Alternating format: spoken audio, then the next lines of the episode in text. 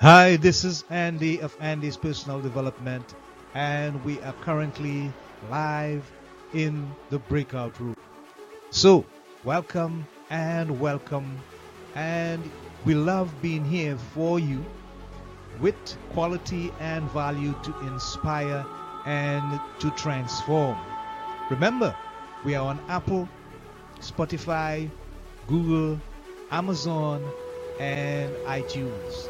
Today, as usual, we have a special guest to share with you for your development and growth and to live your better informed life. So, grab a cup, pull up a seat, and stay tuned for the introduction right here, now, live in the breakout room. Welcome, my people, my tribe, my family. This is the official launch of the Love Bits A channel, presenting Andy's personal development twice. Yes, we have a podcast that has two names, which is the same. One that is hosted by Anchor and the other one by the Podbean Network. This version of Andy's personal development is going to go back down memory lane. A special episode of the Breakout Room and the guests who made valuable contributions to the podcast during the past eight months. People like Jenny Mannion, Daniel Goodenough, Anthony Mururi, and Dr. Mani Hill Fodoraro, and much more to share with you as we go down memory lane on this special episode. Remember, we desire for you to be healthy, happy, and prosper. So stay with us and enjoy the memories of value and inspiration just for you. We're going to begin with Daniel Goodenough. He has invested a lifetime of research to discover and create processes, services, systems, and platforms to support individuals, teams, and enterprises to live their vision and unique life mission in the way the world most needs it done. Daniel published the Caravan of Remembering in 2016 and then founded the Caravan of Remembering Enterprise with the intention that anyone anywhere, anytime, under any circumstance, remembers enough to want to know why they are here and have some help in doing it, that there will be a way, a vehicle, a person to help them with that. And so I want to bring you a part of the episode with Daniel where I ask him a question about his past. And if he could change anything about it, what would he have done? What would his choices would have been? His answer is very interesting. This is what he said. And coming out from what you're just sharing, uh, I understand the, the power in it in terms of that sense of realization at that early part in your life and the many aspects of your careers that you would have created for yourself. But looking back over time, um, if you were to do anything different or change anything, is there a possibility that it exists? And if so, what would it be? What would you do anything at all different if you could? I, if there was anything, I might have been more, a little bit more courageous at a, some of those junctures. All Yeah, that, uh, as I, I think I shared earlier, I actually was a kind of a shy person. Uh, I'm not an extrovert, and uh, there were there were occasions where I had opportunities that uh, I didn't fully step into because I was a maybe too shy. And uh, so, if I could do anything that I wouldn't say there's anything I would have done differently about what I actually did. It might be more about what I didn't do. So that thing where they say on your deathbed, you never regret what you did. It's only the things you didn't do.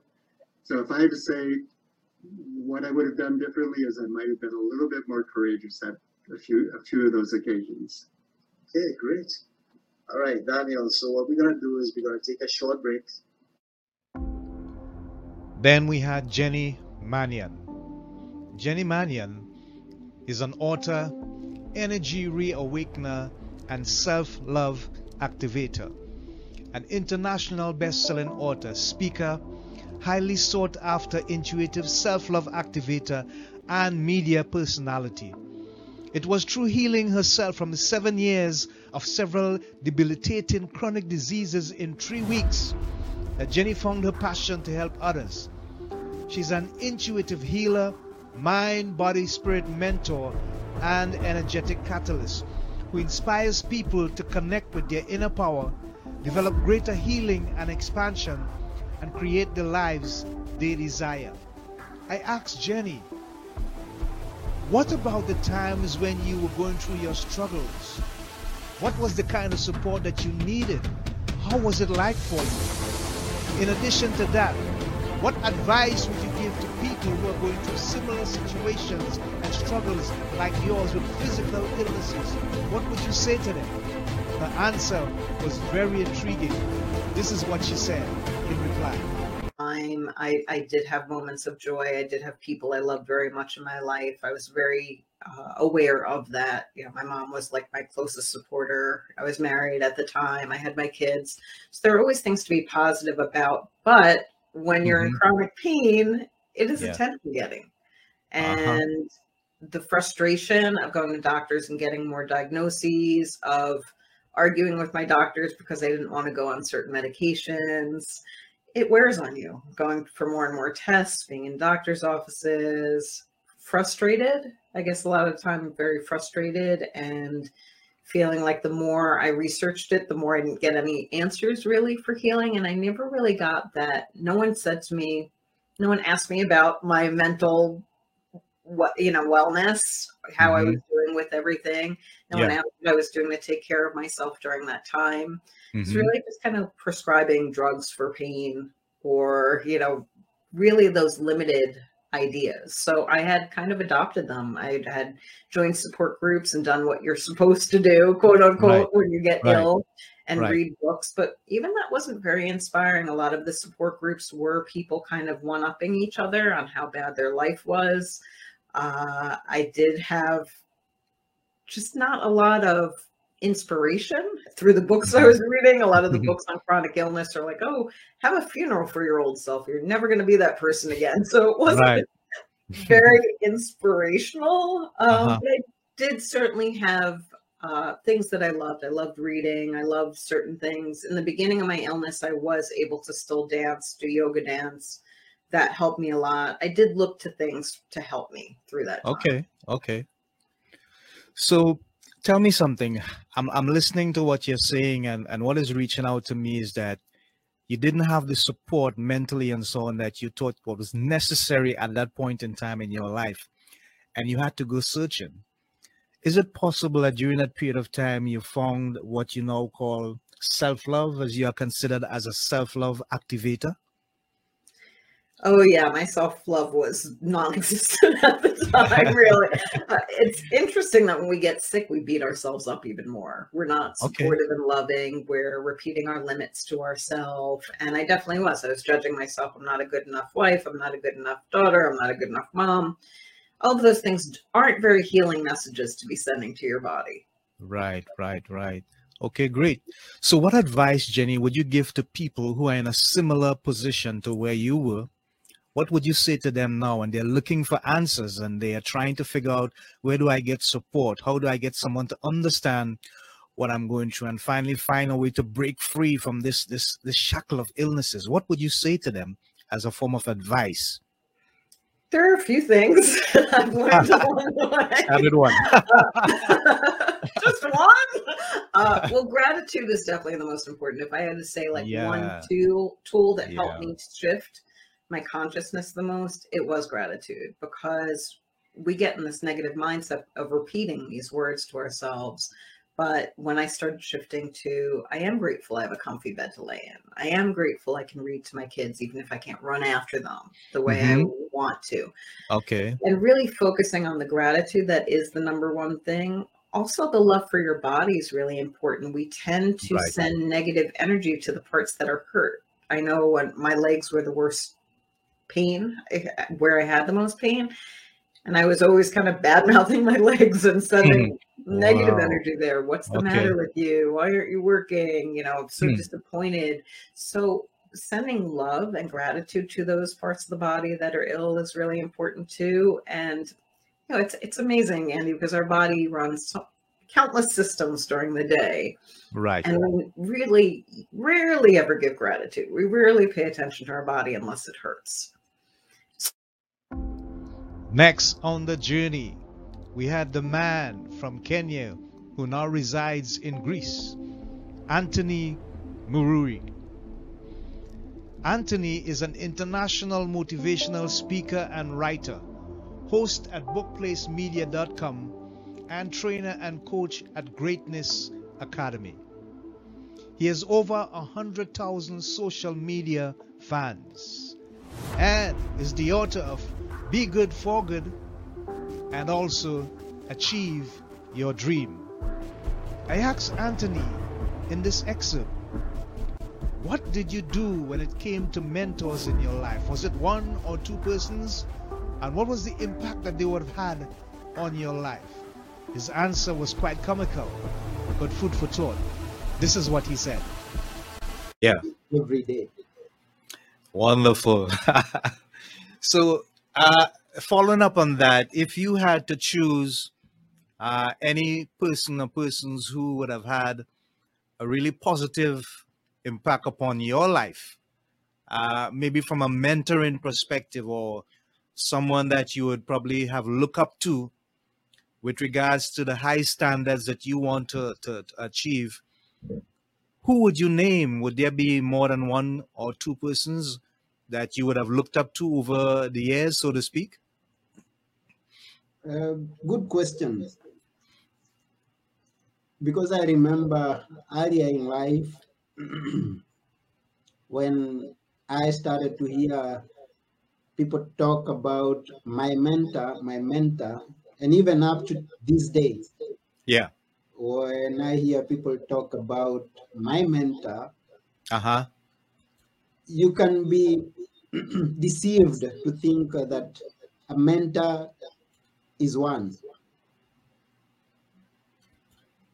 Uh, or rather, that you can only have one mentor in life.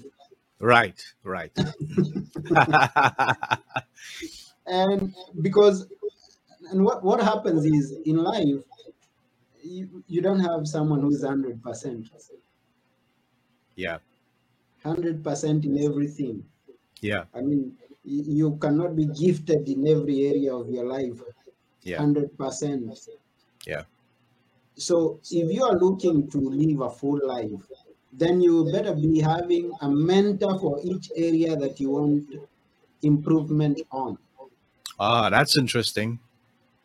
If you want to be a good speaker, you can choose your mentor to be Les Brown. hmm If you would like to be a, if you aspire to be a president, maybe you can say my mentor is Obama.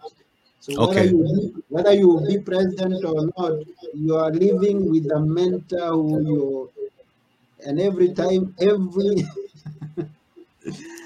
if you want to be a successful Christian minister, not all of them that you would like to follow. Yeah. True. Even though we are going to heaven,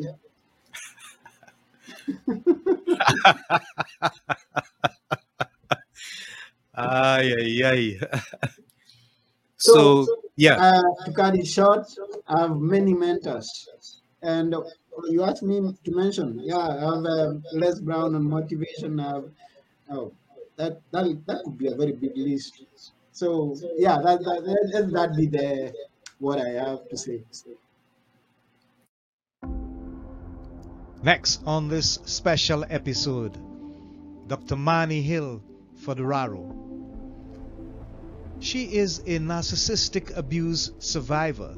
She says, I am passionate about encouraging others to live a better life and fulfill their purpose. I discuss the struggle with understanding family trauma and staying true to your values so you can grow, develop, and self actualize.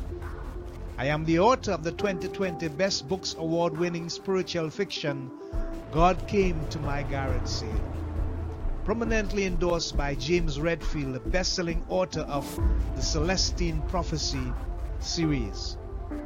I asked Dr. Mani about something in her life that was very personal and precious to her. This is what she said in response. Very interesting. Then by Manny. You have been so kind and generous with your information and your sharing. We have a few more questions for you. Sure. And I see that you are also a contributing writer. That's correct? Um, well, yes, you mean in anthology books? Yes, that's right. Yes, yes. I anthology, right. participated in five anthology books. Actually, one comes out tomorrow Oh, and it's entitled, yeah, the other four have been out for a long time, but the book that is going to be released, well, I don't know when this is going to be streaming, but December 7th, it's called We're All in This Together, Embrace One Another. And I am just so honored to be part of this anthology collaboration with people from all over the world sharing a story that you know has made a difference in their lives but with the common thread of that we are all one people and we should embrace one another and and we're all in this together sounds positive and definitely something to look forward to. Uh, yeah me no i'm thrilled to In- be part of that book Okay, great. In all the the anthology books that you have contributed to, which one do you think carries the most powerful and decisive message? Wow. Well, I've I've I'm in and like I said, I've contributed chapters to a number of these books. I would say that there's one one book. It's a BLU Talks book. Um, oh, okay. It's BLU Talks presents uh, BLU. B Mhm. stands for business. Mm-hmm. L stands for life, and U stands for universe. Okay. And um, actually, the BLU Talks series is pretty amazing. And uh, the founder is Corey Poirier out of Canada. And Mhm. he's got, I think, uh, four or five volumes. And he's just amazing with his own work, but also in supporting other people and, and what they are writing about. And, and that particular, I'm in volume two of that series Okay. okay. and um, that's also um, contributing to me um, speaking at Columbia University at New York City, uh, which was postponed right now, but you know, hopefully in the future that will happen. But Mhm. my contributing chapter is going from an atheist to a believer, and and that is you know my real story. And I think that that's pretty significant because it's a real life change to, Okay. to go from non believing, just that we are here for a very temporary time on earth, to the belief that our souls never die and that, you know, there's, uh, there is an afterlife. And it's something I never really believed in, you know, for most of my life. But um, because of the evidence and all the research and my own personal experiences, I, I have that belief now, and um, and that was life changing for me. Okay. Wonderful. As we continue with the journey back in time, I want to introduce my brother, the man, Eric M. Twiggs. He is known as your procrastination prevention partner. This is Eric M. Twiggs. He's an expert in overcoming procrastination and the author of The Discipline of Now 12 Practical Principles to Overcome Procrastination. He has conducted over 28,000 coaching sessions with entrepreneurs over an eight year time frame, successfully led teams of 500 or more people with responsibility for over $50 million in annual revenue. He's an award winning speaker and a member of the National Speakers Association. I asked Eric about his take on the word procrastination and what was his most defining moment. His answer was quite emotional, but very instructive. Here's what he had to say in response. To get right into the thick of things, when you hear the word procrastination, Eric, what are some of the things that come to mind as you are now considered as an expert in dealing with the challenges of procrastination? What's some of the things that comes to your mind when you hear the word procrastination? Well, procrastination is all about delaying the action that you know you need to be taking. Right. That that's really the bottom line and it's a silent killer that if you're not focused on overcoming it, you it can hold you back from getting to where you want to go. Okay, great. Um, what I really would like you to share with our audience is how did you come to the point where you realized that this thing was a monster and you needed to do something to overcome it yourself? What was your personal experience in dealing with procrastination? For me, it all started in college. I was a senior at Hampton University uh, here in the United States, and I was having this conversation with a good friend of mine named Uh-huh. Donnell. And Right. I, I have to admit, Andy, in those days, he and I were a little different. He was all about his purpose, and I was all about the party.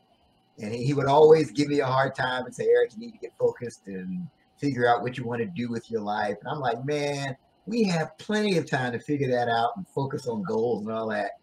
Are you coming to the frat party with me or not? And so several weeks go by, I don't talk to him, but I get a phone call from his mother informing me that he was killed in a car accident. oh man. Changed Wow. everything for me. It sent me a message that maybe I don't have the time that I think to do the things that I need to do.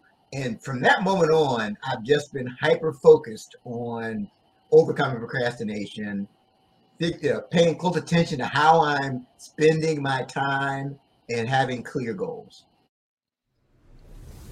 Our next guest live in the breakout room, our friend Mary K. Savaris.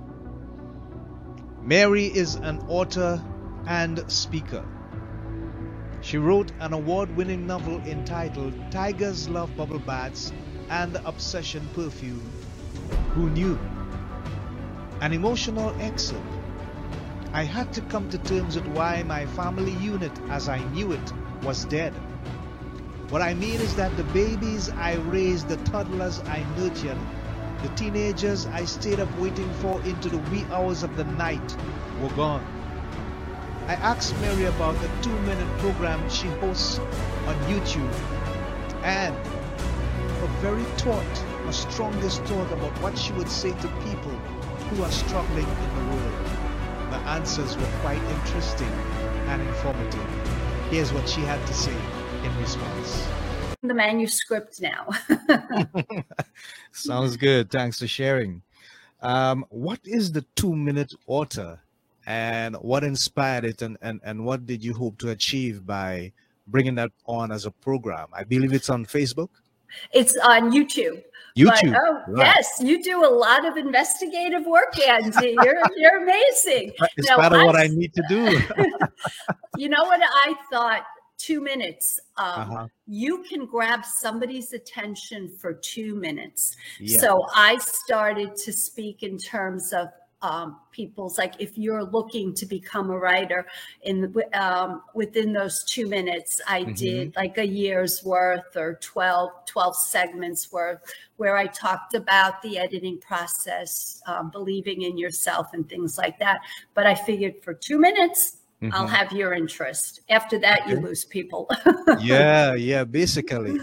um, as as a public speaker, we have been told on many occasions, listen, if you didn't get their attention, if they didn't connect with you in the first two or three minutes, yes boy, you gotta work twice as hard, sometimes three times as hard, just to get that energy connection back between you and the crowd. So I understand what you're saying. Um, looking forward, Mary, there are so many people that are really struggling Yep. uh, in the world today, and I've I've had the the privilege and sometimes the misfortune of dealing with some of them and having to advise them and give them counsel and guidance and so on. But if there's anything that you can say to the people in the world that need to understand how they can live a better life, how they can achieve happiness, Mhm. prosperity, and good health, what would you say to them? What would be your strongest message to the world? Mm, i feel like crying right now Oh I my. would say I would say you're worth it. You're worth it, Okay. and um, you need help. Um, have faith in God Mhm. and try to get help And if you have faith in the Lord, um, I think they can help you through, God can help you through many things. You have to sometimes, you know, have that faith in yourself. And if you tell yourself you're worth it, then um, that's a starting point and try yeah. to get help for mm-hmm. your the issues everybody deals finally people as we continue going down memory lane this is our last guest on this special episode of Andy's personal development as we reminisce the past eight months on the podcast. His name is Pastor Bill Jenkins. Pastor Bill Jenkins is a senior pastor of Destiny Land Christian Center. He's also an award winning author. This is Pastor Bill. He has written the Prophetic Almanac 2022 and also the Rapture Manifesto. I asked Pastor Bill about his childhood days and the impact that someone special in his life would have made with regards to what he's doing currently in his ministry. His answer was very emotional, very instructive. Let's hear what he has to say. Hello, hello, and welcome. This is Andy of Andy's Personal Development, and we are live in the breakout room. Welcome to Pastor Bill Jenkins, the man of the moment. How are you doing, sir? Oh, I am doing great. And I love that little introduction. So you made me feel super important today. So I love that. Thank you so much. You're welcome, sir. Thanks for coming on the show. And you are the man of the moment. So here we go. First of all, I'd like you to share with us, with the audience, what was it like as a young man growing up for Bill Jenkins? Was it a community thing? Was it a family thing? What could you recall from your childhood days? Wow. Well, you know, uh, I probably didn't have the best of childhoods. Uh, my dad was uh, an alcoholic. He owned a bar. He was drunk every day for over 15 wow. years. Uh, he was abusive to my mother. I was mostly raised by a single mom, uh, but my mom encouraged me, even though my dad did a lot of bad stuff, to uh, continue to be a part of my father's life. And so, even though my dad owned a bar, my mother would take me to see him and would encourage me to spend time with him. And so, I played a lot of sports. It kept me out of trouble. My mother was probably the best mom that, you know, God ever made in the world. You know, uh, yep. she's gone on to be with the Lord, but you know, uh, she was a fantastic mom, taught me how to love. And uh, that's really what my childhood consisted of. I was born and raised in the city of Chicago. And when I say city, I mean city. I had to yeah. go through several gang turfs in order mm-hmm. to get to school. And my best friend uh, was the actual leader of the Latin Kings at oh. the time when I was a king. So my I didn't really know that much about gangs, but even the Lord back then sort of connected me to a guy named Freddie Matoya, head of the Latin mm-hmm. Kings in Chicago, Illinois, in mm-hmm. Logan Square. And so uh, we became friends, and that was sort of the foundation that changed my life. But that's a little bit about my childhood. Great. And how did that impact upon your life back then? Was it traumatic? Did you learn many things? How was it for you? How was the experience? How would you describe it? Yeah, I, I, think at the time it was it seemed you know so hard and so harsh. We were very poor. Uh, I didn't know how poor we were until I actually took my family back to the place where I was sort of raised. Wow. And it didn't seem bad at the time, but like when I went back, it was like, wow, uh, I guess I really was as poor as what I remember, maybe even more. Um, but, you know, I think having a mother that taught me to love my father, even though he did a lot of bad things, uh, sort of taught me how to love and laid the foundation uh, for me to be a part of ministry and to understand God more. And so I think my mother was like the key person in my life who really taught me how to love and showed me uh, what life was really all about. And so uh, there was a lot of bad things, but I don't have like resentment or bitterness. And I think it's because my mother was such a forgiving person. She uh, sort of passed that on to me. And I learned how to take those uh, you know, sort of stumbling blocks and turn them into stepping stones. Very interesting. Thanks for sharing. I'm hearing so much stuff about that connection between you and your mom and the kind of virtuous things that she would have taught you as a good mother should and would. Tell me, as you are a pastor now, do you find that experience helpful? Are there things that people in your congregation, your neighborhood, or who you meet are going through that you could share with them from that time that you had with your mother and you learned so much about love and family and to forgive? How effective is it now for you as you're doing this ministerial work as a pastor? Oh, in many ways, even before I went to church, it was it was kind of like looking back that my mother was sort of my first pastor. You know, she wasn't like the most spiritual person or the most religious person at times, although she did get saved and brought me to mm-hmm. church. Before that, you know, she taught me so many things that I didn't even realize I would use for the Lord and use in ministry. And okay. so it's just those basic things, you know, that Bible school can't teach you, Sunday school can't teach you, the pastor can't teach you. It's sort of that firsthand revelation that you get from somebody who just you know sort of trans transfers it to you and it was that ability to love, that ability to forgive, that ability to understand, to never look your nose down at somebody, to understand that, you know, we're all the same, we're all unique. You know, there's not one that's better than the other. I think those little principles are just a couple of the things that my mom taught me that I never can forget. They're always there. And even though my mother is in heaven, I still hear her voice all the time, you know, telling me little things and giving me little nuggets. And so uh, those are probably some of the lessons that, you know, will be be with me forever. Right. And so we have come to the end of our journey down memory lane, that road that had so many interesting characters who helped us to build and to focus on the importance of life, its values, and our many opportunities to overcome all our challenges and live a better informed life. Daniel Goodenough, thank you for your remembering caravan. We want to thank Pastor Bill Jenkins for his personal story and his mother mentoring him to be a better person as he pastors his congregation. Jenny Mannion, overcoming seven years of debilitating sicknesses so that she can now be called the self love activator.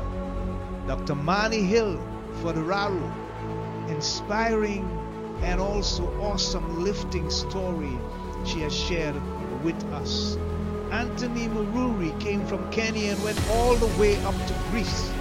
Motivational speaker and author. Very interesting story indeed. Eric M. Twiggs, the man who can help us to put aside procrastination. Do what you got to do now. Do not wait for tomorrow. It is not promised to any one of us. And last but not least, Mary Kay Savaris, who overcame anxiety and other testing times to become a source of inspiration and an author as well. We thank them so much for making the past eight months inclusive, so powerful, so endearing, and so fulfilling as far as value for your lives are concerned. And so as we continue on Andy's personal development, we want to grow strong like trees. Yes? And remember the three watchwords health, happiness, and prosperity. And who says we cannot have all three coming together? So, continue to support us, continue to be with us, continue to subscribe to us. And remember, we'll continue to work together to bring you the information that is necessary for you to live your better informed life, seeking your happiness, your health, and your prosperity, adding value to your life. This is Andy saying bye for now. Remember, continue to look forward to Godspeed, Shalom, Namaste.